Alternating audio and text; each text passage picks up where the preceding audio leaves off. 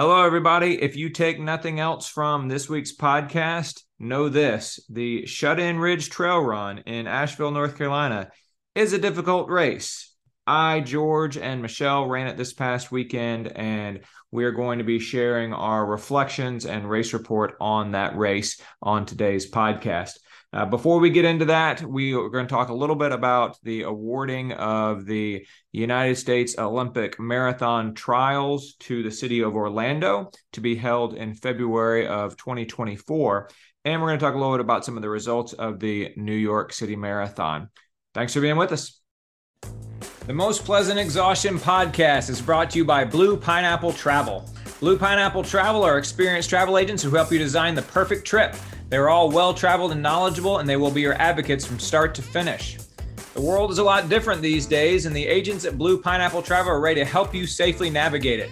From helping you figure out their conscientious destinations to helping you figure out entry protocols for different countries, the agents at Blue Pineapple Travel are there for you. Looking to work abroad for an extended period of time? Looking to attend virtual school from a remote location? These are all things that Blue Pineapple Travel can help you do. Again, their website is bluepineappletravel.com. The Most Pleasant Exhaustion podcast is also brought to you by ITL Coaching and Performance. You can find them at itlcoaching.com. ITL Coaching and Performance exists to build a community of athletes set on reaching goals and serving the community.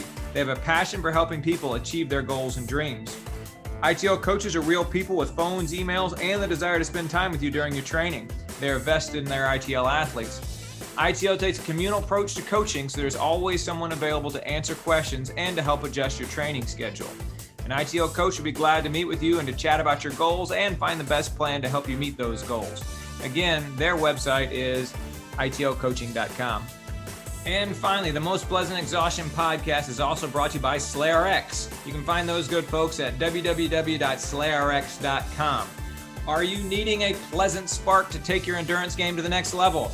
Are you needing an all natural, high quality, customized hydration powder with or without sugar to stave off cramping and dehydration? Are you in need of an effective all in one fuel to slay your endurance efforts? Look no more, SlayRx. SlayRx has a really good line of products to serve our most pleasant exhaustion podcast listeners. Let's start with Michelle's favorite, Spark Plug, which replaces sports gel and gross post race trips to the Porta Johns. It's a poppin' electrolyte powder in small, easily carried tubes. There's also an all in one endurance fuel. It has all of your electrolytes, clean fuel, and for no extra cost, your essential amino acids with or without caffeine. And it costs about one third as much as other brands' combo rocket fuels. Finally, they have my favorite, SlayRx Hydrate Powder, which comes with or without sugar and varying strengths of electrolytes based on your individual needs. They can find those individual needs on the free quiz online at slayrx.com or with in person testing, like Patrick and I did at their headquarters on podcast episode number 114. Hydrate is the fuel that I used during the Blue Ridge Relay this year, and I recommend it for all of you as well. SlayRx products are 100% natural, come in great flavors, are vegan friendly, and the Hydrate Light is keto friendly. They've all been well researched and developed by a UGA food scientist who's also an Ironman athlete. The products are tested by the pros and endorsed by your fellow endurance athletes and hardworking folks in the community. The free sweat quiz and their products can be found at slayrx.com, on amazon.com, or at your local run and bike shop if it's available. You can use the code PLEASANT22 for 10% off at their website. Thanks to SlayRx for sponsoring us, y'all. Give them a try. We appreciate our sponsors and thanks to all of them for helping us bring you the Most Pleasant Exhaustion podcast.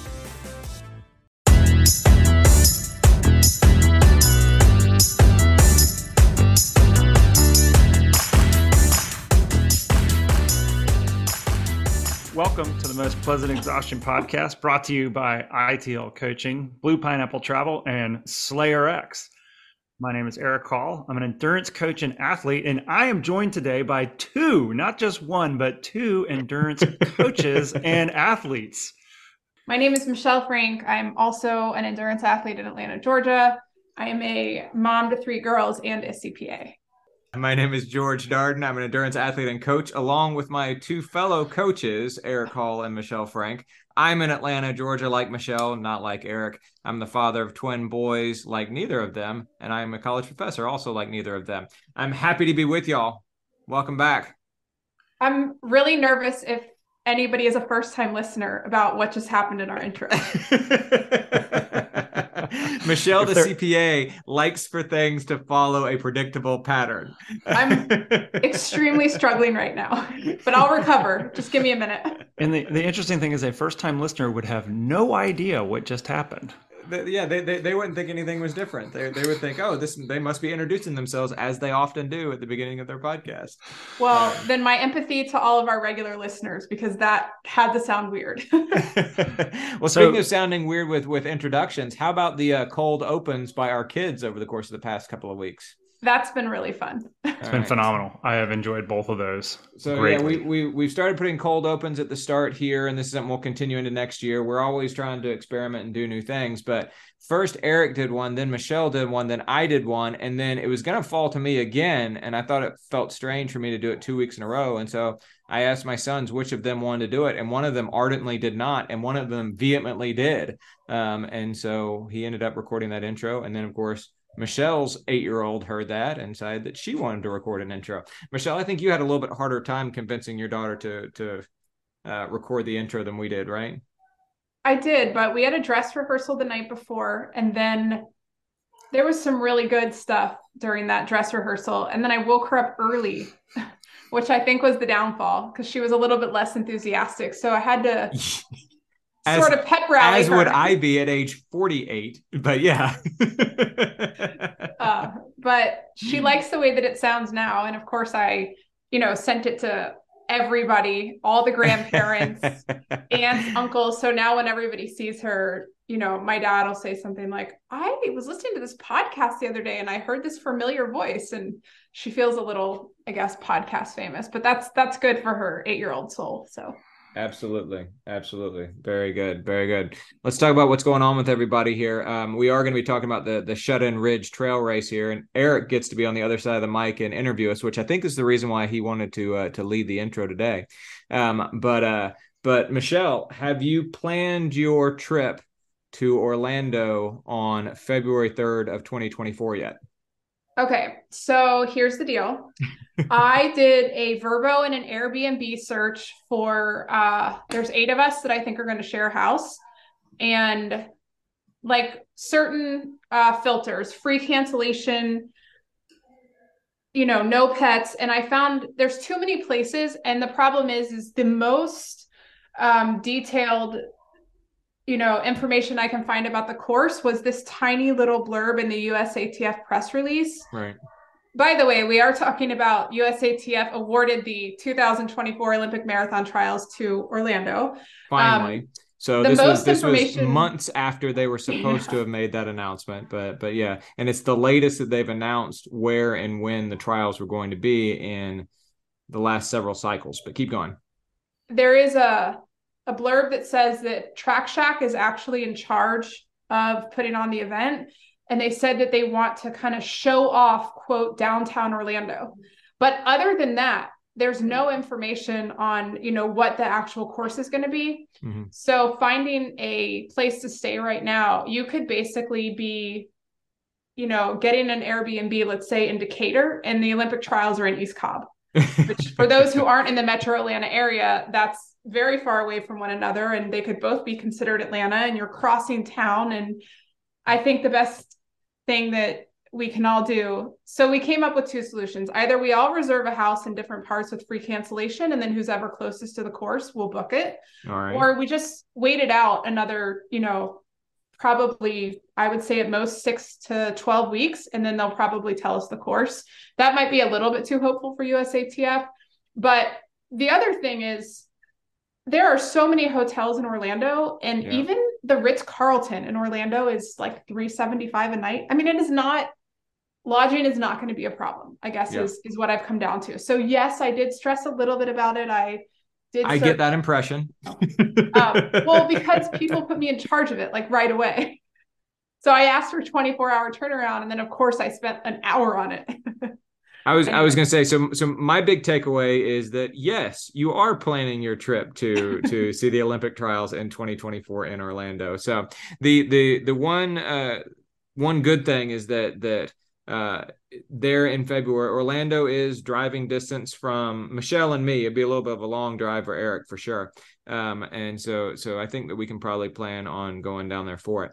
Um it's probably going to be a flat course. Orlando's not exactly known for its hills, um, even though the Olympic marathon course, which has been announced, is not a flat course by any stretch. Not at all. Uh, it's a beautiful, fantastic, stunning, inspiring course there in Paris in 2024, but it is not flat.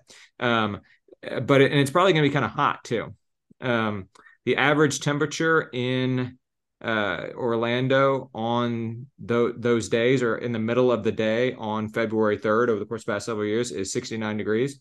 That's not exactly ideal marathoning temperature. Might be ideal for other things, but not ideal for for marathoning. So it'd be nice for spectators, I suppose, but 69 is not great for marathoning. I think it'll be really interesting to see what a lot of the training groups do because I'm not so sure that altitude is going to benefit people more than training uh, in the humidity, honestly. Mm-hmm. Like when they announced Orlando, my thought was, you know, Atlanta Track Club or uh, even on, I think, sorry, Zap goes to Tallahassee mm-hmm. January. It's like that's mm-hmm. perfect, right? Mm-hmm. Because then you're training through those conditions.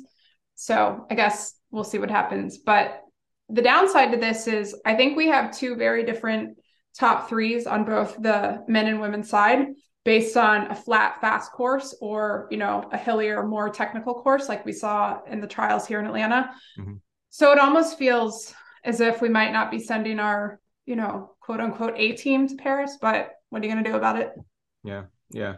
Um, there had been some some concern and some question that there wasn't going to be a 2024 marathon trials um, the 2020 marathon trials, as we have talked about a great deal on this podcast, and as everybody knows, we're here in Atlanta, and they were fantastic. Um, but they were problematic for the Atlanta Track Club because they were so incredibly expensive. Uh, USATF, the governing body, puts a lot of the logistics and cost, if not all the logistics and cost, onto the local organizing committee. Um, and the payoff is just not what you would hope it would be. It was particularly not so for the Atlanta Track Club because it was literally the weekend before the pandemic shut everything down. Um, and so they never had the opportunity to capitalize on any of the things that they might have been able to capitalize on um, uh, over the course of 2020. Orlando stepped up, decided to do it. So I'm glad we're going to have you know the traditional American trials that that uh, the rest of the world appreciates and that and that feel so democratic and American to all of us. Um, but um, but but yeah, Orlando, okay. Yay. um, my uh, my mother in law will be excited. She's a big Disney fan, so you know maybe we can talk her into going down there and watching the race and visiting a few parks. Um, it'll be a couple weeks before all of the uh, the February breaks, before everybody's winter break kind of kicks in, that sort of thing. So maybe that's a good time to visit Disney World. Eric, did you see how all your favorite celebrities did in the New York City Marathon? Now, if you're not a longtime listener, you don't realize the sarcasm in that question. We're really I, looking out for new listeners today, aren't we? Right. I, uh, I did not. I, I did not. Right. I don't have any. So there, there was a range of performances, as you might imagine, from the uh, various celebrities that took part. Um, we did mention all of them, of course, when we were previewing the New York City Marathon, because as I said, I feel like that's like a part of the New York City Marathon is that you have celebrities run because celebrities are so New York. Um, but to go through them kind of quickly here, uh, Marit Bjorgen, uh, Olympic gold medalist in cross country skiing, did a 308, which, you know, for an Olympic medalist in cross country skiing, and that's kind of what you would expect, I suppose. Uh, former Bachelor on The Bachelor, Matt James, did 346. Uh, Meghan Duggan, who is an Olympic gold medalist in hockey, did 352. Ashton Kutcher, who we talked about beforehand, um, raised a million dollars for his charity um, and uh, and ran 354, which is a solid run Pretty there good. for Ashton Kutcher. Yeah. Um, Casey Neistat, uh, YouTuber and filmmaker, also did 354. Uh, Claire Holt did 403, an actress. Uh, Lauren uh, Ridloff, who's an actress from The Walking Dead, she's a deaf actress, um, and Eternals. Um, she played, I think, Connie in The Walking Dead and um, Makkari in The Eternals. Uh, she did 405. Um, Zach Clark, who was also on The Bachelorette, did 408. Chelsea Clinton ran it again. Uh, she did 420. Um, we mentioned uh, the host from Good Morning America, Amy Robach and TJ Holmes. They actually ran together the whole time uh, in 425. Uh, TJ Holmes, to his credit, was his first marathon around mile 10. He, he looked at Amy Robach and said, This is great. I'm going to do this again. And so he said it was like one of his favorite days ever in the city, which I thought was kind of cool. Monica Puig, uh, Olympic gold medalist in tennis, did 432. Uh, Sierra Boggess, a Broadway actress, she originated the role of Ariel in um, The Little Mermaid and originated the role of Rosalie in School of Rock. She did 506. And Ellie Kemper, the actress from The Unbreakable Kimmy Schmidt, did 517. So good for her. Uh, Tiki Barber, uh, the retired running uh, Giants running back who runs it every year. I want to say this is his eighth or ninth time, uh, as we mentioned last time. He ran 526, which is about what he always runs. So kudos to him. We should also mention, even though I know that that Eric will probably tune out as soon as we start talking about non-celebrities with the New York City Marathon, um, that the New York City Marathon was actually won uh, by Sharon Lokedi uh, wearing Under Armour shoes um, in two hours, 23 minutes, and 23 seconds. And then the men's race was won by uh, Evans Chebet in 208.41, uh, wearing uh, much more boring, or at least much more successful or traditional, or whatever you want to say, Adidas shoes. Aliphine Tuliamuk was seventh place for the first American uh, woman, and Scott Fauble, who signed a contract with Nike about 12 hours before the race starts. Um, Had dinner uh, the night before. Was uh, awesome. Was ninth um, for uh, and was the first American in the race, um, as he tends to do. He tends to to run those American races and be our first American finisher. So kudos to him. Um, it feels like we should never give up an opportunity to talk about a pair of Adidas shoes that have five names. So uh, Evans Chebet wore the Adidas Adizero Adios Pro threes. Very good. Thank you for that. Thank you for that. Well, what and so and what were the names of the of Sharon Lokedi's Under Armour shoes that only got approved like ten days before the race? Yeah, the Who Velocity. Cares? They're Under Armour. no, they just have two A names. lot more God people care Under than cared this time last week. I'll tell you. Uh, Michelle, what'd you say? The name is Velocity Elite. So thank you, Under Armour, for just sticking with two names. Um, the second and third place finishers both wore uh, Nike Zoom X Vaporfly Next Percent twos. Mm-hmm. Um, so we didn't even actually see a pair of Alpha Flies until we got to the 10th finisher, which was Nell Rojas. So yeah. it's always interesting to me when, you know, these top Nike runners uh, go back to the Vaporfly Next Percent twos versus an Alpha Fly version. I agree. And I agree. Well, to me, to me, it speaks to the fact that that not every super shoe works for every person equally. Right right? And so so you actually have to learn how to run with the alpha fly in order to make the alpha fly work for you. And and it's not going to work for everybody. Um, and so clearly it doesn't work for a lot of elite runners even though in the lab it's supposedly faster. Yeah there was a lot of talk about scott fauble because he you know there were hints that he was about to sign a deal. He was also very clear that he was racing in new york city in the alpha fly it made no sense that you know he would sign a deal with anybody else besides Nike if if he was speaking the truth about the shoe that he was planning to wear the next day. So it is good to see Scott, you know, back out there and sponsored, um, even if it is a Nike sponsorship. So good yeah. for him. he had been uh, he had been unsponsored for like a year, right? That's um, right. Yeah. When it, yeah. Um, I think so, it's been more than a year, but yeah. maybe 15 months. I'm not sure. Okay, so it's been it's been a while, one way or another, that that he's been um, wanting to to get a sponsorship with with a company that he feels good about because he was sponsored by Hoka um, and just didn't really like them anymore and felt like the shoes and the environment wasn't working for him anymore. Yeah. Um, and he's and really he's also kind of held out hoping for for more of what he considered to be his market value too. So yeah, and really to speak to Scott made a decision of you know what was best for him in terms of his training, and he chose to go work with Joe Bosshard in a group that's not uh, sponsored by a shoe. Most of the athletes there, I mean, there's probably you know somebody from the top five brands in that group, if not one or two people. So he wasn't bound to a shoe contract to pick the coach. He picked the coach, and then he needed to find a contract that would support his decision to pick a coach who's not affiliated with a shoe brand.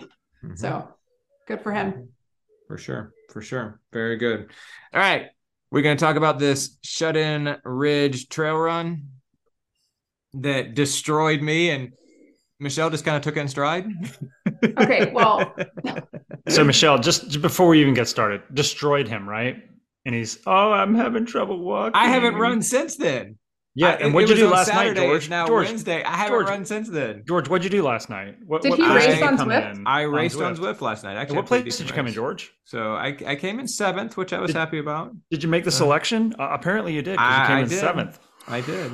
Yeah. I did. Michelle, he is he is acting like a big baby. I mean, I saw George's comments the day after were, or maybe it was the night after, that he was hurting worse than he hurt in London. Oh, for sure. No, I, I, I was, I was far sorer after this race on Sunday, on Monday, into Tuesday. I even so when when I do a Zwift race as part of the Zwift Racing League on Tuesday nights, I have to then double back and do a bike workout 12 hours later with my TrainerRoad group workouts on Wednesday morning. Um, and so I, I double back and did that workout with them this morning on the bike, and I can still feel the soreness in my legs. Now it's not bad; it's not affect, affecting me going downstairs anymore. I was yesterday, Tuesday, I was still going downstairs backwards. That's how bad it was. Monday, I was like, I cannot run on Monday. Not like, oh, it would be kind of painful or uncomfortable, or maybe it's not a good idea if I run. Like I literally could not run. I was that stiff and sore 48 hours afterwards. I mean, I in a way wish I was that sore. I mean, I was definitely hurting a little bit. Um, but I hopped back in and just kind of did an easy 30 minute treadmill run on Monday and ran five miles yesterday and going to do a strength workout after we podcast here. Strength workout. Bit. Oh my God no, yeah, that is not even on my my radar right now. I'm gonna run tomorrow morning for the first time, so five days later.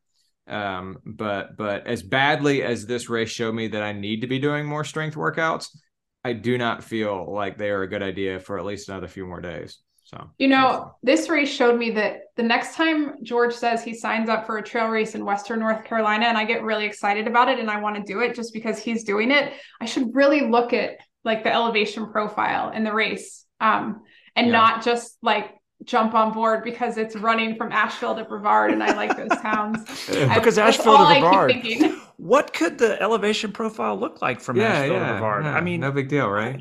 I mean, my biggest takeaway is there is just every you should just drive from Ashland Park. it's cool. You get some pretty views on the parkway. You can even take 26 to a highway, whichever way is is better than the way that we went.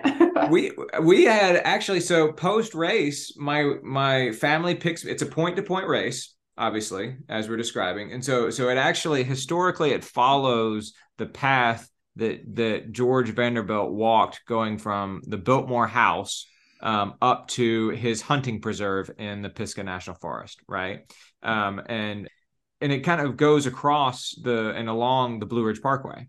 Um, and so there are several places where we kind of like popped out of the woods and we're on the Blue Ridge Parkway and we crossed it a few times, stuff like that. So my wife and my sons picked me up at the finish line and we had a lovely drive back down the mountain on the Blue Ridge Parkway with all the leaves changing and coming out of the clouds and, and, and all that sort of thing. So yeah, actually, I'm inclined to agree with you, Michelle. Like, we should have just gone up there and done the drive. so, so let me let me let me get into this. Going, I think Michelle just gave us a great lead in. My question, Michelle, is how did this happen? Because you're doing all these um, North Georgia, South Carolina, uh, West Virginia runs. You, you're up there and you keep saying, I'm just not good at this off road climbing, running. And yet you're signed up for this this race that is just literally that. It's off road climbing from the beginning to the end. So my, my question, you know, and George, I'll let you get into it also, but how did this happen, Michelle? How did you get yourself in this situation? Honestly, I just I we started recording a podcast. George told me he signed up for this trail race. I literally pulled it up. All I saw was this race, something Asheville, something, something ends in the Mount Pisgah parking lot. I know exactly where that is. I know Pisgah National Forest up to the parkway, you know, get to the Mount, turn right. I know, like, I'm like, I was gonna oh. say we we actually have it on on tape. Yeah. so and then I was thinking, well, George is doing that, then that's somebody and I'm not quote unquote alone, which is always kind of typically what it's like for me, but I don't want it to be like that. So I just decided to sign up and George is telling me it's a lottery. We're probably not going to get in. There's only 225 spots. It was just like a foam. I was like, oh, that sounds cool. I want to do more trail stuff this fall and I want to, you know, race my way into fitness or something, something, I don't know. Anyway, so I literally, I just, I signed up and I got in and George didn't. So we waited until 10 days before the race for George to get pulled off the wait list. Um, I don't know. and then I did, and we planned a quick trip up there, and I brought my family, and it and it was, you know, we had a good trip. We had a nice weekend. My my son spent two hours on the grounds uh, of the Biltmore Estate while I was, you know, suffering in the woods, um, and uh, and they came and picked us up, and uh, we had a good dinner. We went to a brewery. Um, we uh, we went to a chocolate shop there. Uh, yeah, we saw a streaker. I mean, the whole thing was just, you know, it was a fantastic weekend with lots of core memories for my son, some of which perhaps I would choose not to have be core memories, but you know.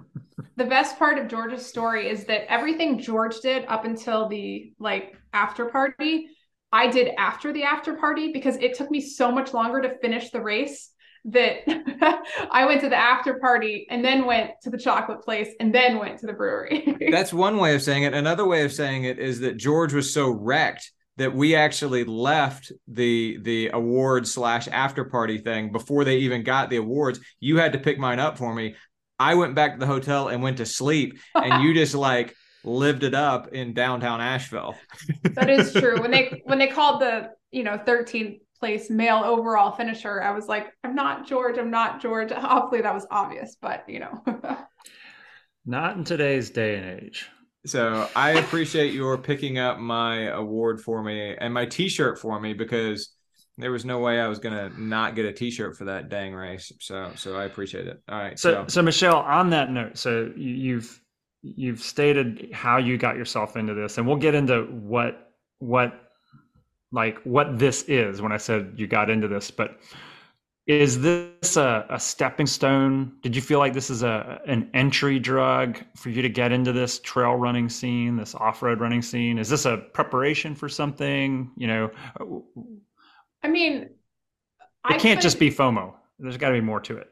No, I mean, I this race is, I think, a good preparation for Mist in January. Obviously, this is 18 miles. It was maybe I think 17.8, but they added an extra mile. In my mind, I was just hoping to be done within 20 miles because I know when trail people say an extra mile, I don't ever really know what that means. right. Um, so it has, you know, a ridiculous amount of climbing. Um, I did do somewhat of kind of a simulation run two weeks before it, and it was awful for me. So I really I had a pretty good idea of going into this, I mean, at the beginning of the race, I was standing there and I was just thinking, I just don't want to be last. like I just, I just really hope I don't, I don't finish last. So yeah, and you didn't. It's what? And you, and you did not. Yeah. I didn't finish last, but um, yeah, I mean, it just seemed like a good, a good stepping stone, I guess, working towards January, but maybe also just in general working towards getting more confident on the trail. Um, which I don't know that that happened because, and we can get into this more, but it poured rain and the hills were relentless. And I was, I didn't, you know, I didn't want to trip on the way up. And I, sorry, I didn't want to slip on the way up, even though we were only walking. It was so wet. And then on the downs, I was just like terrified to, to fall. Yeah. So, yeah, uh, I got comments from both of you. But right, I, I, got comments from both of you on that. And George, I, I did want to you know ask you about that. Was this a confidence builder or sort of a confidence check for you? You know i don't i mean one thing i feel like i've learned over the course of the past year and this feels like i'm learning this really late is that there's trail races and there's trail races do you know? Um and yes i do. because i've done a lot of trail races. I have. Most of which were shorter some of which were longer. Um but but i've done probably in my life 40 trail races. Um, but it's only until very recently that I feel like I started getting on to like hardcore, technical, difficult trails where you have to hike and navigate technical terrain and da da da da. Right. There is a definite difference between cross country and off-road trail race. Yeah, I mean, and and and perhaps like the the perhaps the the trail races that I had done more of in the past, like dirty spokes and things like that that are shorter races maybe they made those races to be more like cross country races um, and, and in order to make them more palatable to the masses um, and and I think that's fine. I don't have a problem with that at all. But I didn't totally realize that's what I was doing.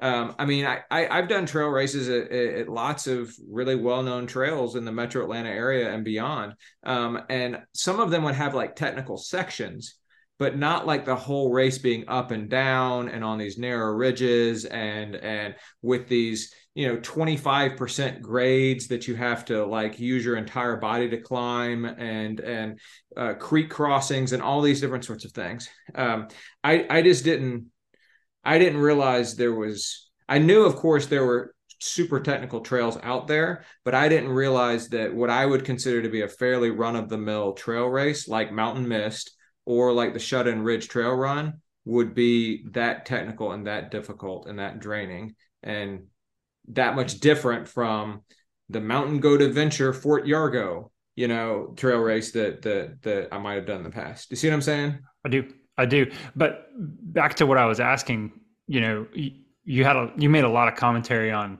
your downhill prowess or your uphill prowess or your you know level ground prowess and then you actually mentioned the the running along the ridge mm-hmm. like how do you that was feel? Terrifying, by the way. Mm-hmm. How do you feel this this impacted your confidence? Was it a builder or was it a a check and like I'm just that's just not me? I, I think it built it in some ways, and I think that it, it it was the latter, whatever you want to call that, in in in other ways. So when it comes to um like I, I think I did a good job in this one in hiking up the steepest hills and and kind of balancing. I think I did a good job with that. I still think I need to work on that, but like making a judgment call in terms of when you're going to hike and when you're going to run and stuff like that. I think I did a good job with that because that's something that in the past it's like, well, it's a hill, until you're going to run up it because it's not because I wasn't running up technical enough hills, basically. Right. Um, and and so this was good in that regard. And so i had that kind of experience that you have on more technical trails of so you hike for a little while and then you have to kind of get your legs going again and how difficult that can be. Um yeah that was hard. Um but then when it comes to like down the downhill stuff like i do not have confidence in the downhills. Um and i got i got past I didn't I did not get past going up hills very much. I got passed by like one maybe one person going uphill the entire race. Um, and and I got passed by several people going downhill. Um, I mean, people would pass me going downhill like like a comet. They would pass me going downhill. It was like that boulder in Raiders of the Lost Ark. Like they, it was just insane. Um, and I would have to like dive out of their way off of the trail because they were going so much faster than I was downhill. And they would put like they would get 200 yards in front of me by the time we get to the bottom of the hill, and then it would flatten out, and I'd start catching them, and then we start going uphill again, and I would catch them going uphill. And at that point, now I'm behind them, and so I have to kind of back off a little bit and run their pace going up the hill um, because you know I think it would kind of be a little bit unsportsmanlike for me to be like get out of the way or like try to push past him or something, knowing that as soon as it starts pitching downhill again, they're going to to to be gone. Do you so, think they're metering their effort better? No, I and think if no, you were to apply no, their, I don't. Okay, no, okay. I don't. You think they're I making think, up for? I, I think maybe that they. I think that they have. I think they have two things that I don't have. One is that they have more more uh, recklessness going downhill. Um, I think they're willing to take bigger risks. Um, I think they, that's that's obviously related to their confidence, um, which has to do with shoe choice and which has to do with experience and, and a few other things. At one point, the thought crossed my mind that I'm older yet less experienced running on technical trails than a lot of the people I was around, and that's you a bad children combo. and a wife. yeah, like like, and so I'm inclined to take fewer risks already, and then I'm also less experienced. Um, but then I think there's also a skill component too. Yeah. Um, I think that they're they're they're willing to take bigger risks and they're more skilled. Um, and so those two things together. And so I I do think I could probably improve my skills. Um, but as I continue to get older, I do not imagine myself taking like becoming more reckless going downhill. I just don't see right. that happening. I think there's also a serious physical impact to that. I mean, maybe in an 18 mile race it's not as bad, but you're going to destroy your quads. Oh, I did destroy my quads for sure. I mean, that's the reason why I've been so sore, I think. However, if you were going faster on the downhills, it would have been so much worse. You think? it's Because that 'cause- 'cause- impact. 'cause I felt like I was breaking so much on the downhill. oh well, yeah. I guess you yeah. know. I guess if you can get to the point where you're not, you're going so fast that you're not breaking, which I, I don't, I, I've never reached that hmm. level of speed. So, okay. So, so on that, on that kind of vein, Michelle, I was lucky enough to get many updates on your race. Um, but we did not talk much about how it went for you. And when I looked at the profile to this race, if if I was to apply what like listen to what Georgia said, I did a better job walking uphill. I would have thought, well, you probably walked 90% of the time then because this race is primarily uphill. And you just mentioned the terrifying nature of the ridges. So get me like walk me through like those kind of the craziness of this being an all uphill race with these really terrifying aspects to it. Yeah, describe those ridges. That You was know, nuts. I would say if I look at like where I started the race, I mean, I was probably in the back third, but closer to the front of it.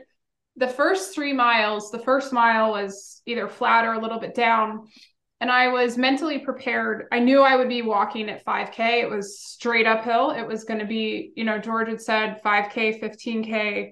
Um, and then obviously the last two miles are kind of iconic for being relentlessly up.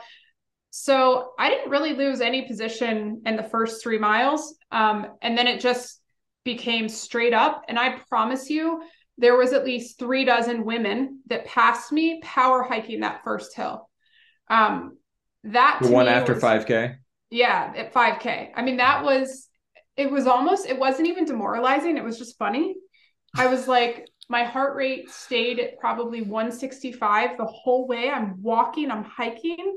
Maybe it wasn't that high, but I never recovered. It wasn't, and, and maybe I have the, the mentality of what the power hiking should be like. Cause in my mind, it's like a tiny bit of recovery. If I don't try to run this, then I'm going to be able to run better after. If I don't, you know, go too anaerobic running, then I'll just power hike and then I can run after.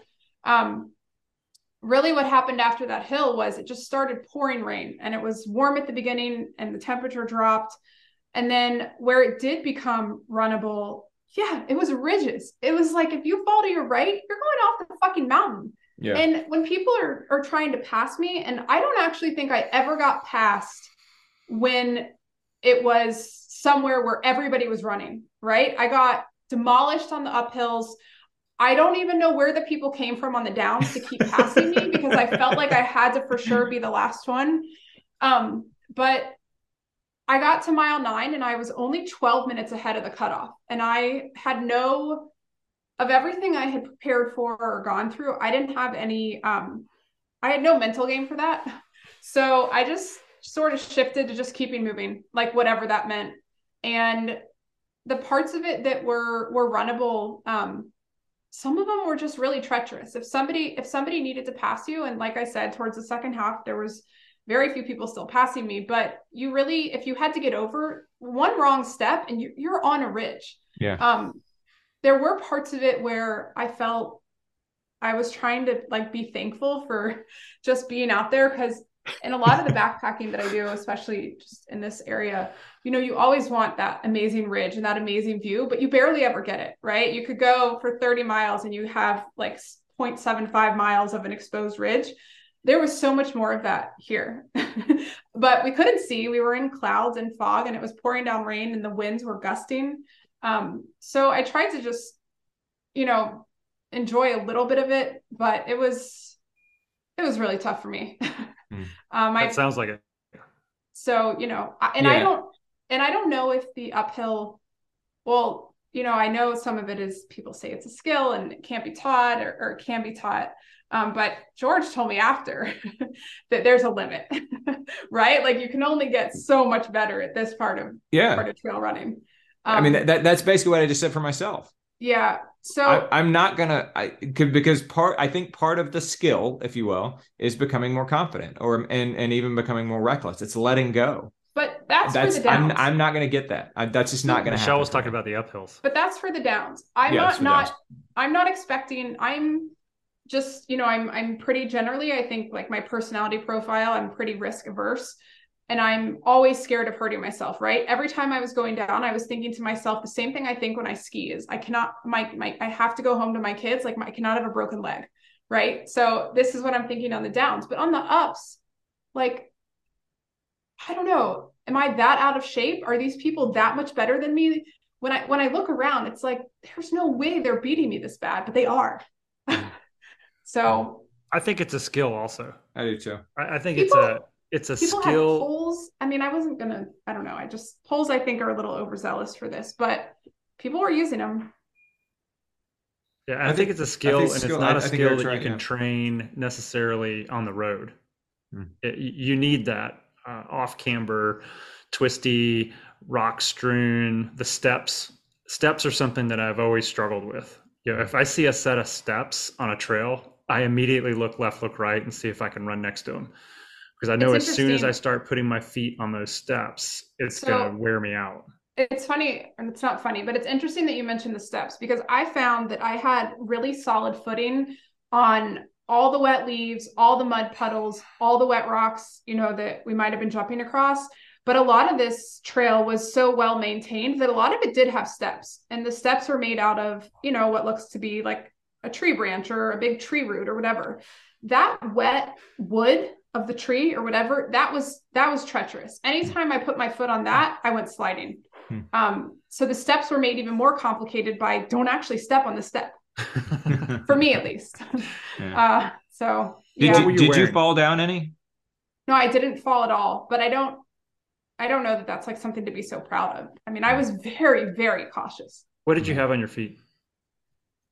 So I wore the uh, Salomon Pulsar trail shoes, and once they got wet, I don't I don't know if I got really cold. Um, it, it's just it got so much colder as we climbed, Mhm. and then once they got wet, it felt like my feet were. I knew that they were. I knew that I was secure in the bottom of the shoe, but my foot was just moving around so much. It felt like they had shrunk a size. You know, you buy your shoes half a size bigger, your foot swells when it's warm. And I was thinking to myself, does the opposite happen if you're freezing cold? Like, did my foot just shrink? Why are my shoes so big? I feel like I'm floating in water. But I don't know if shoes would have made a difference. I, I have to tell you something. Before the race, I saw a woman in the bathroom. She had on a brand new pair of Saucony rides. And I and I remember Cool. coming out and I commented, I was like, I think someone is gonna go out there in, in road shoes. And I have no idea what like what is wrong with that person. I actually met her at the after party. I was gonna She say I, I spoke to her at the after party. Yeah. yeah, she came up from Florida, no trail, no trail running experience. Didn't even know she needed trail shoes, and she placed 13th female overall. So it's like- Are we too like? Am I too mental about the shoes?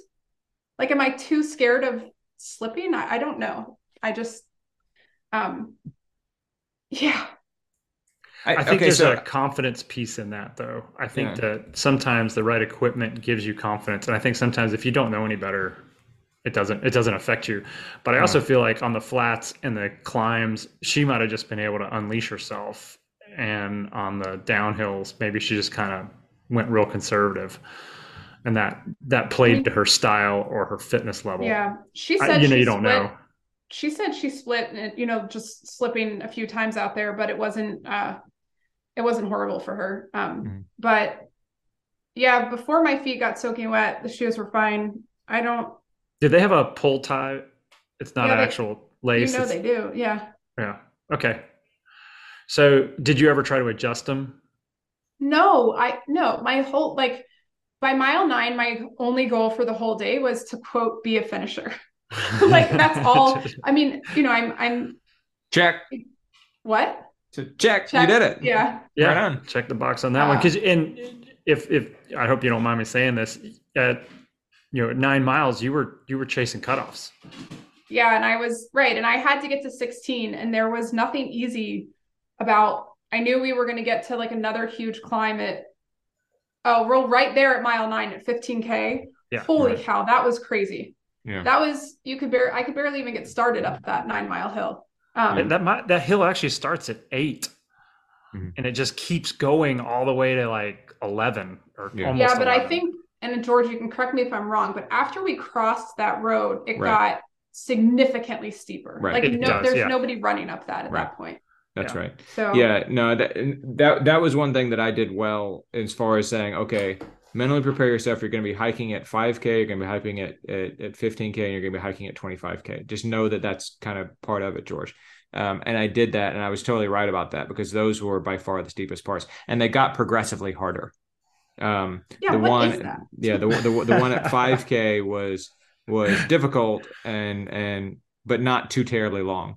The one at 15K was more difficult and a little bit longer. The one at 25K was the most difficult. And then it went on and it kept going on. And I was like, oh, look, there's the top. That wasn't the top. right. Um, yeah, it just kept Fool's on going. on.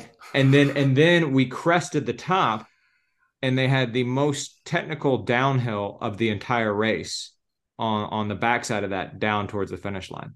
Um, and so we had to go like another close to half a mile downhill um, over super technical area there. And I, I'm going downhill knowing that this dude who had, you know, like I was talking about before, that had passed me so quickly a, a couple of times, who I had put a pretty solid gap on. Uh, he took a spill and and I was just better going uphill than he was.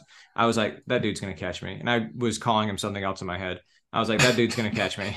Um, and then we get off of there and we get onto the road, and I was like, oh, I might actually hold him off here. And we get into the added section, and then we get onto the trail of the added section. It's a little more technical. I was like, oh my god! And then sure enough, here he comes past me, just like like a shooting star.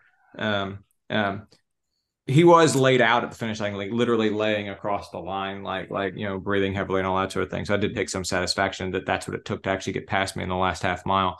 You have Um, been there before. so- You were actually on all fours on the ground. so, so that was because of cramping, but yeah, that was the Blue Ridge Relay 2019 for sure. I Um, so, I- so George, t- keeping along this this line, and we and Michelle, you mentioned the weather. The weather as you guys were driving up. Michelle sends me a video of this out the window of the Mhm. car. She's she's approaching the start line with, and it's pouring. yeah, And I would. I don't know how this like snuck up on you guys. And there's not a whole lot you guys could have done about it, right? but but here's the thing i made a comment i said i basically said george i am so sorry you have the wrong shoes for this Yeah. so talk us through talk us and, through and, that and Michelle, to her credit, said, "Eric, this is not Stop. the time for that." She said, "Stop." I mean, George had already already woke up to a dead watch or a quasi dead watch. Do I have any extra gels? And now here comes Eric rating on like it's like Eric, he's he's down, man. Like michelle let him that be. was i had no idea of any of those George, things. George only got I off the wait list ten days ago. yeah i was giving george a heads up that this is not the day to wear No, those I shoes was I was I was well aware of that very thing. And and yeah, okay, so so and then you texted us afterwards and said, How were the shoes? Um, the answer is they were okay. Um, they they certainly could have been better. Um, um, but they were not terrible. This course didn't have any of like these long sections of just like rocks. of Yeah, just like that's literally jumping from rock to rock to rock Okay. that you have in Mountain Mist and that you have in a lot of other places. Like you didn't have any of that no like- ice yeah it didn't have any ice exactly yeah um it, it had some mud but honestly even though it was raining on us not a ton. Um it was mostly just leaf covered trail. Um and and it was kind of slick certainly on those steps as as michelle was just talking about. And then when you try and go downhill and sort of corner quickly going downhill with all those leaves there i i didn't even like i didn't even try just because i was like i'm gonna slip yeah. um, and so maybe if I would have had grippier shoes, I would have been more confident and would have perhaps pushed a little bit more going down those hills. But I would literally come up to like a hairpin turn on downhill and would would practically come to a stop and turn. Okay. because Um, i've used those on dry ground mhm. going down hairpin turns pretty steep a little bit technical and i was that shooting star so Yeah. i think and i'm i'm simply saying this because i think michelle i think you had the right shoe i think you had the best shoe you could have you spent a lot of time getting to that shoe i think it's good for people who are running these races and know like if you're in a wet environment like that that's probably a really good shoe but then at the same time i say a lot of great things about the um, the adidas uh, Terrex speed ultra but in the wet, I'm not yeah, sure. I'm yeah. not sure you're in the right shoe. I mean, they're they're wet. they're, on, they're only two point five millimeter lugs. I mean, they, and they they they just need a little bit more than that. And and I I, I plan to have you know Michelle and I are going to run another trail race that has some more rocky trails in next month. in December. We might even run two next month um, in December. And and and it is all in preparation for Mountain Mist. You know, familiarizing ourselves, right. building our confidence, um, uh, improving our skills, and and I agree with you too, Eric, that that being fit um, certainly helps you get up a 20 plus percent grade that requires hiking. Being fit does that, but the the thing that does that best is hiking 25% grades.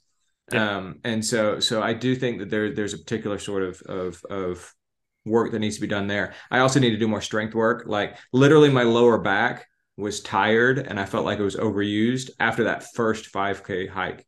That first hike at the 5k point. Um, and I was like, that's not okay. So Strangely, your form is breaking sore, down on that really mm-hmm. steep uphill. Mm-hmm. You're starting to lean forward, oh, yeah. right. wear out your yeah, back. Big yep. time. Big yep. time. Yeah. And and so I, I clearly need to do a little bit more strength work in order to address that. But Eric, Eric, I mean, to your point about the shoes though, and about confidence and going downhill, um, my trapezius was sore. So like my shoulders were sore. Mm-hmm. And I'm certain that was from like holding my tension yep. in my shoulders as I was going downhill, like being tense. I, I um, and I, and I was that... telling myself, don't be tense, relax. And even with yeah. that, I was literally sore the next day from tensing my shoulders while going downhill out of nerves. I think the weather really affects that too when it's cold outside. For sure. I think that makes it even worse. I'm sure. Yeah. You something, did Michelle? you take all six gels? Uh, let's see. I took one at I took them at roughly 30 minutes an hour, an hour and 30 minutes, two hours, two hours. I took five gels. And did you just take them without water and then just get water when you found it? No, I, I I took them as close as I. They actually had a lot of aid stations. I was impressed by the number of aid stations they had. So um, when I got to the three to four miles, was... right? Yeah, they had a bunch of aid stations, and so I was able to take them at aid stations and and and and down some water real quick, and then move on. Yeah, after mile nine, there was no aid really left. Like I was basically, if I got to a place, there was an igloo cooler and a stack of cups, but the cups are paper and it was pouring rain, so they were wet. So I'm trying to drink water out of like a cup that's folding in my hand. But okay, so that that that that was a privilege that I had as somebody close yeah. to the front of the race. That that the volunteers were there and they were they were getting wet, but but they were there and they had cups filled every time I went through. Yeah. yeah. Um. Uh. But yeah. So I fell once. Um and I felt I and I almost fell a second time. Um, and both of them were in these sort of narrow cliff like ridge areas. Oh. um, and so so yeah, there were the, there were several places where, and I was like, this is an aptly named run, the Shut In Ridge Trail Run, um, where there was about it was about two foot wide trail, so not a wide trail at all. Um, and we're running along it, and it, on at least one side, if not both sides, it's sloping down very sharply, and you're just kind of running there along the edge of a cliff um, and that was that was unnerving. Um, and so one time we were going down, and I actually kind of lost control going down and went off the side, but was able to grab a tree and kind of went whoa and swung around and kept from going off the side of the cliff because I literally grabbed a tree. Oh. Um, and and the other time was on the flat when I actually did fall. Um, that I was just kind of cruising along and I slipped, and as I slipped, my legs went off the side of the cliff and so I fell sort of onto my elbow and caught myself on the trail on the ridge using my arm while my while my body slid down the side of the cliff. I, uh, I really so, hope my mom doesn't listen to this. And so, so had had I not had I not caught myself with that, I would have gone probably twenty feet down the side of the, of the cliff. I've right. had that experience mountain biking, never running, but I have had that experience mountain yeah, biking. It is yeah. terrifying. Yeah. It is terrifying. And and fortunately i had enough wherewithal to jump up really quickly and just go and not think about it yeah, yeah. Um, and so I did, and then, um, and then obviously my, uh, honestly my my elbow and my my hip because I landed on my, my, my hip slid along the ground, right? Um, I didn't notice how much they hurt until we got to the finish, and then I got in the car at the finish, and I was like, that really actually hurts, and my arm like really hurt. Um, it went away fairly quickly, but but yeah, the adrenaline and whatever adrenaline, cold on, weather, yeah, race like, environment, as, yeah. As, as soon as all that stuff went away, it started to hurt pretty good. Um, hmm. So I was a lot better off than the nine times that I fell last year at Mountain Mist for sure. Um, and I didn't have that hard fall on my back like I did 5K into Mountain Mist earlier this year, which was just yeah. awful. Um, but um, but yeah, that that was a that was a solid fall. So there you go. And we we probably talk about 10 12 other things but i wanted to ask the two of you since i'm running mountain mist with you and you guys have convinced me that i need to put myself in the lottery for shut in next year because it sounds like so much fun. I'm not running any next year but we can talk about Come, that uh, we can talk about michelle can you can you draw a comparison between these two races? You know different environment you know and stuff like that but can you draw a comparison between them? It's interesting for me because mountain mist demoralized me like I've never, you know, like I walked away from that just head down and just kind of didn't really come out of that for for a little while. Um this race, I would say overall, like performance wise and time wise, was basically the same experience.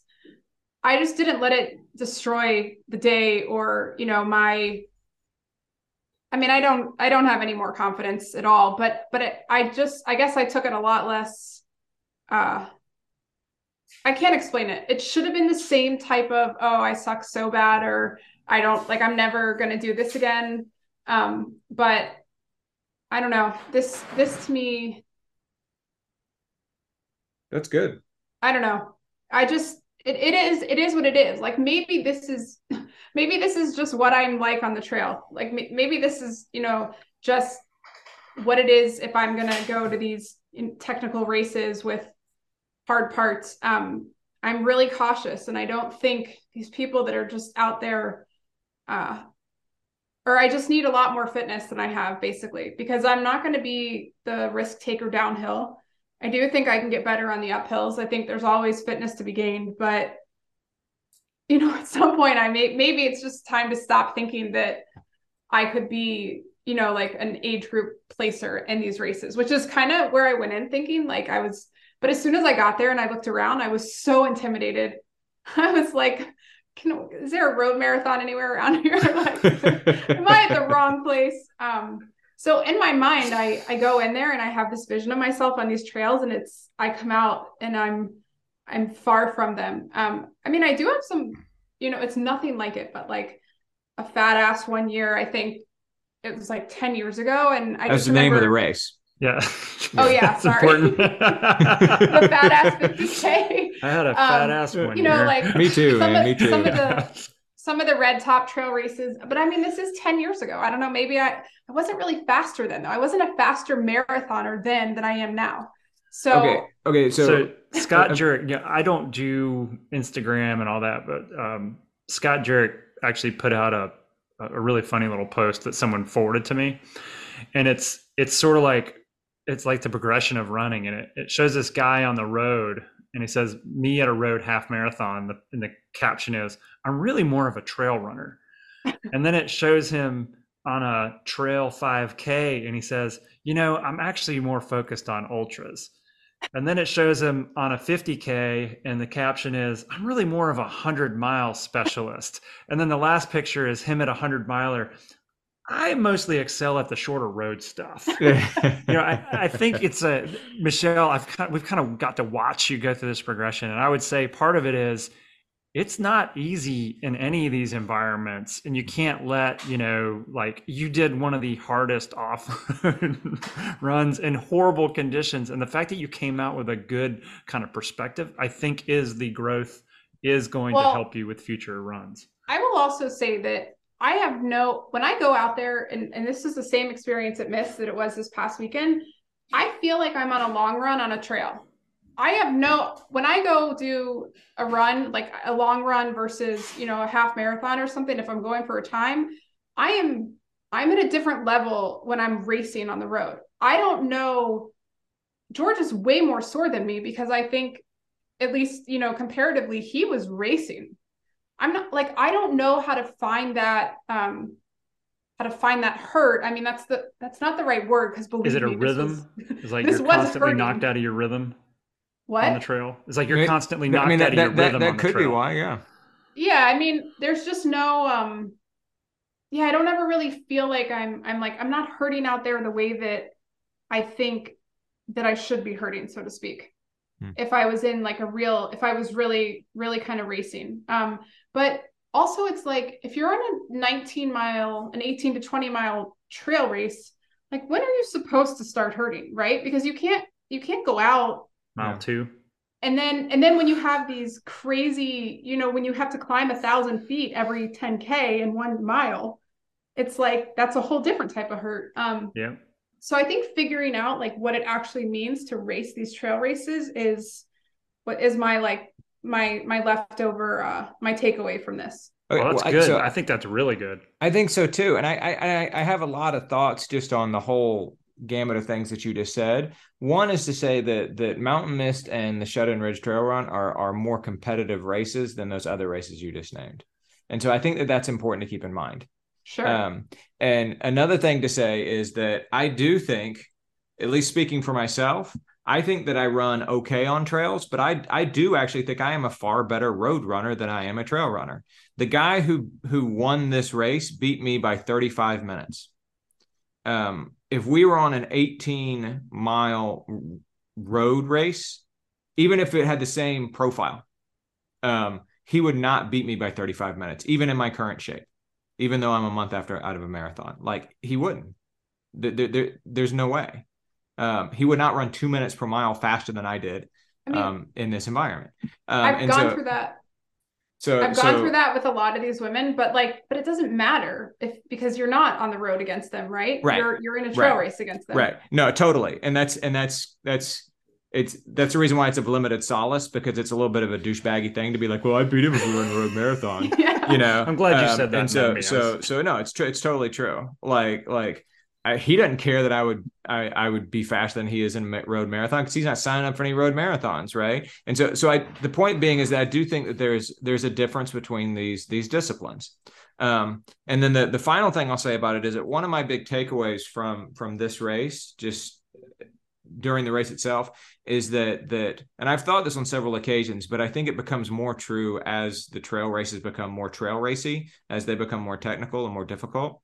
Um, is that trail racing is very similar, I think, to bike racing, um, and and in some ways that are kind of annoying in that um, I tend to catch people going up hills and they tend to leave me going down hills because they're more reckless and more skilled than I am.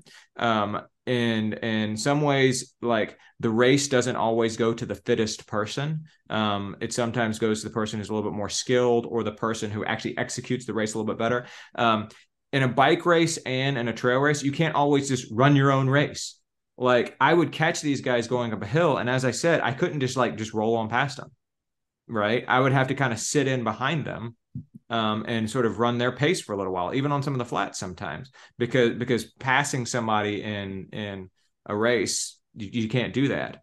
Um, uh, in cycling, a lot of times the the way the race unfolds determine who the winner is going to be, um, and I think that that's true with the technicality of the course when it comes to to trail racing.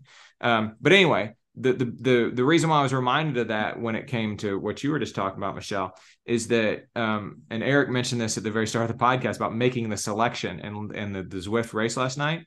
Um, cycling is so weird because you might go to the well and hit your maximum heart rate six minutes into the race, and then and then it backs off and you chill out and you're in zone two for the next 30 minutes. And then suddenly something happens you get to like a critical point in the race or there's a climb or there's a sprint point or something else like that. And suddenly you are doing the maximum power that you can produce for 40 seconds. And then you back way off again and you kind of tuck back into the pack and and you and that's kind of the way that, that, that i think the trail racing is. And i was certainly reminded of that in this race is that you have this this massive climb that comes after 5k in which you're you're going much deeper to the well than you would ever go 5k into an 18 mile race on the road. And then you have to kind of back off and recover during some of the other times in order that the next critical big point of the race you're able to like really go deep again um, it's not like this gradual logical progression of effort that you start out at one and and your your biggest effort is going to necessarily be in the last point two of the race the way that road racing is. It's the effort's much more varied. Does that make sense? Um, Yeah. and i don't know if i like that.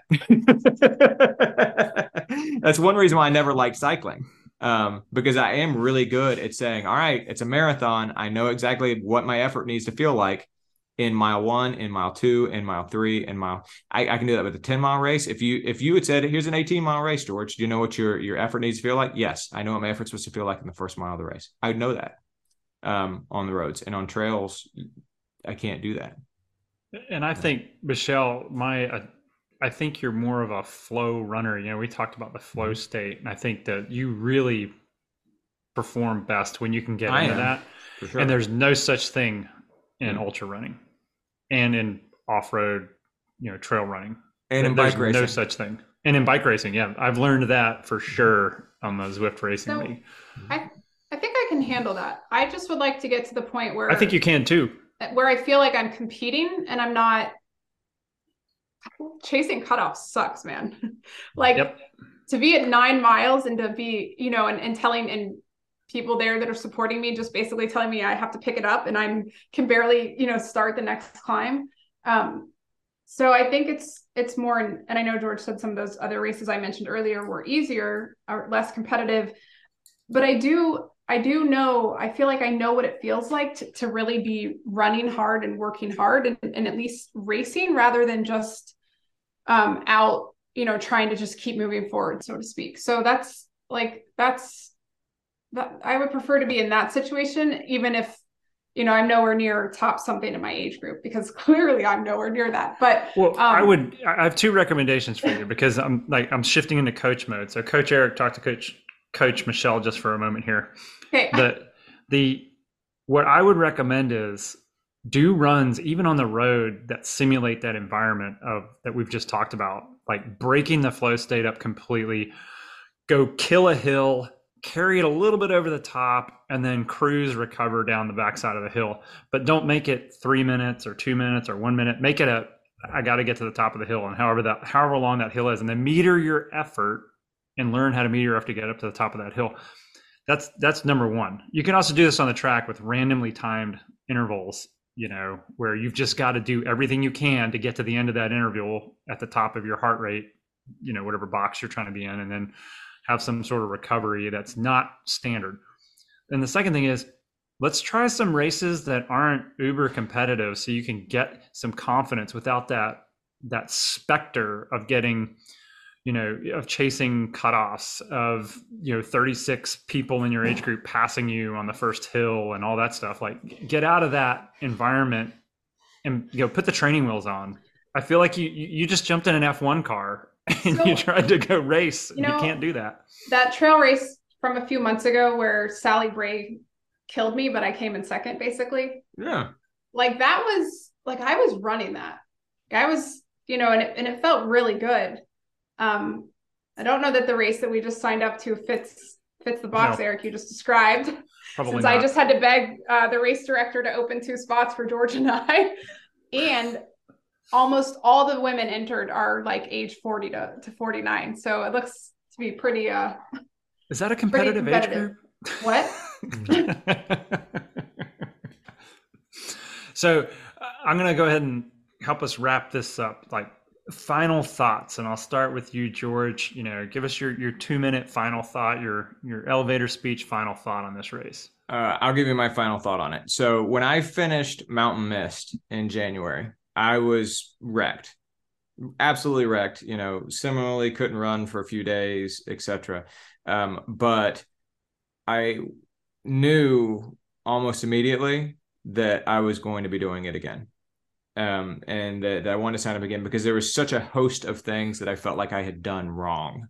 Um, and things that I felt like I could do better. I was like, I can take a half hour off of my time, literally a half hour off of my time, um, if I just fix some of these things, if I have better gear, if I if I train better for it, if I hike better for it, if I know what I'm getting into a little bit more, etc. Right? Um, I can do so much better in this race. Um, I don't feel that way about this one. Um, I'm, I'm, I feel like I did about the best I could do.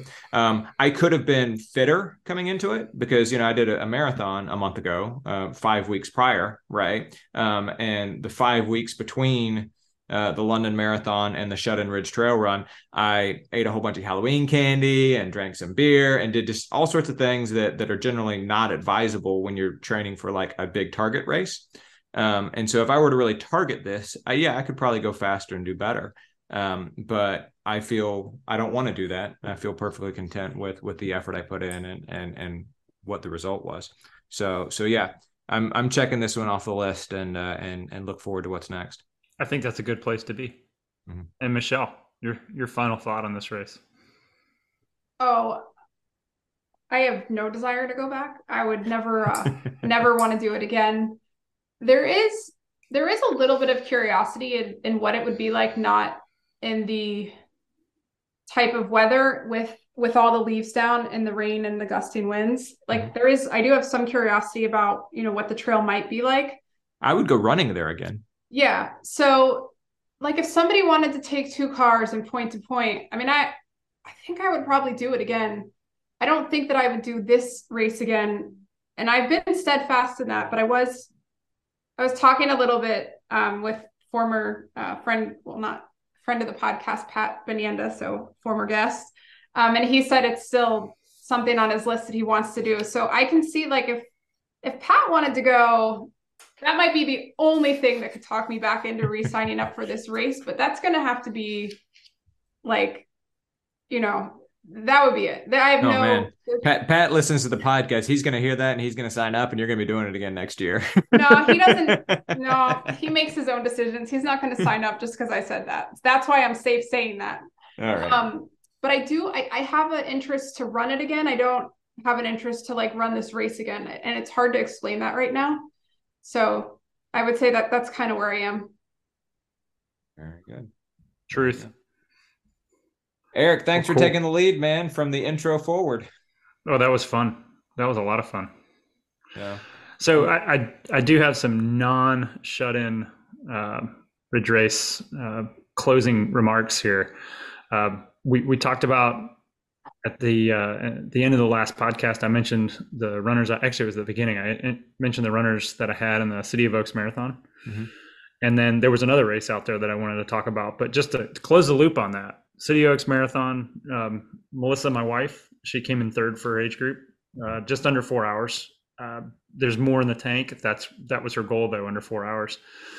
Uh, Grace, uh, she came in first in her age group, um, and she was not the only runner in her age group. Just so we know, she said that at the end of the race, but she was not.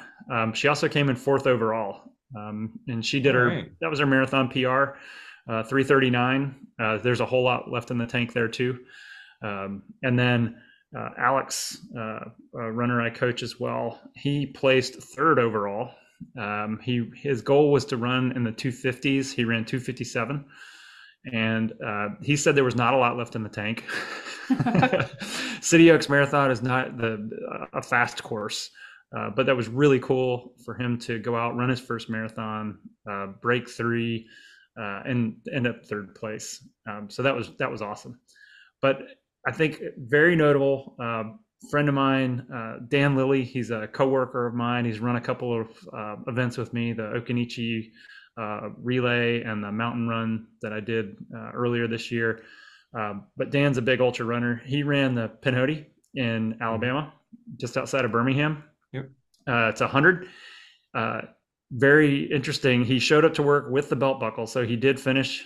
he did make the cutoff, um, but he told me uh, due to not listening to the race director and reading the directions that got you to the start of the race, he and his friend tried to use Google Maps and they showed up 15 minutes late. Oh. So everybody's gone, gets on the course, and he spends the first half of the race trying to chase people down. And he said, and then the last, I think he said the last five miles, he got passed by like 50 people. Yeah. so a, a lesson that we all learn in these long races, but congratulations to all of them melissa grace alex and dan. They just they really you know they kicked ass uh, took names and i'm just really proud of all of them. Very good. Did dan have anything special to say about the final rest stop at 95.5 miles in the pinhoti 100 uh, no he did not because that, that that. was being staffed by our friends caitlin burris and jonathan burke who are getting married next weekend um, and our friend Chris Nasser, whose name has come up on like every podcast over the course right. of the past month or so. Here. So, uh, so yeah, they were they were out there making uh, breakfast burritos for everybody hmm. to get them through those last five miles. I would not be surprised if he enjoyed one, but he was hurting. he was hurting at that point. So very good. Congrats to the whole crew. Thanks for being here, Eric. Thanks for being here, Michelle. Always fun. Have a good afternoon. Thanks, everybody.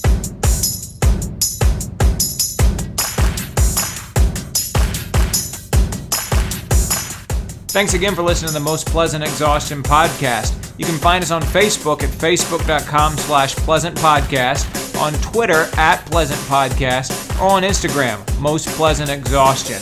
We're available on Stitcher, SoundCloud, Apple Podcast, or Spotify, so share us with your friends. Don't forget that we're sponsored by ITL Coaching and Performance, who you can find at itlcoaching.com, on Twitter at ITL Coaching, on Facebook at facebook.com slash ITL Coaching Performance, and on Instagram, ITL Coaching. We're also sponsored by Blue Pineapple Travel, bluepineappletravel.com, facebook.com slash Blue Pineapple Travel, and on Instagram, Blue Pineapple Travel. And finally, don't forget we're sponsored by SlayRx. That's slayrx.com, facebook.com slash here for SlayRx. That's the number four, SlayRx. Twitter at official SlayRx, and Instagram here for SlayRx, the number four SlayRx. Discount code Pleasant22. On behalf of Michelle Frank, Patrick Ollinger, and Eric Hall, I'm George Darden. Thanks for listening to the Most Pleasant Exhaustion Podcast.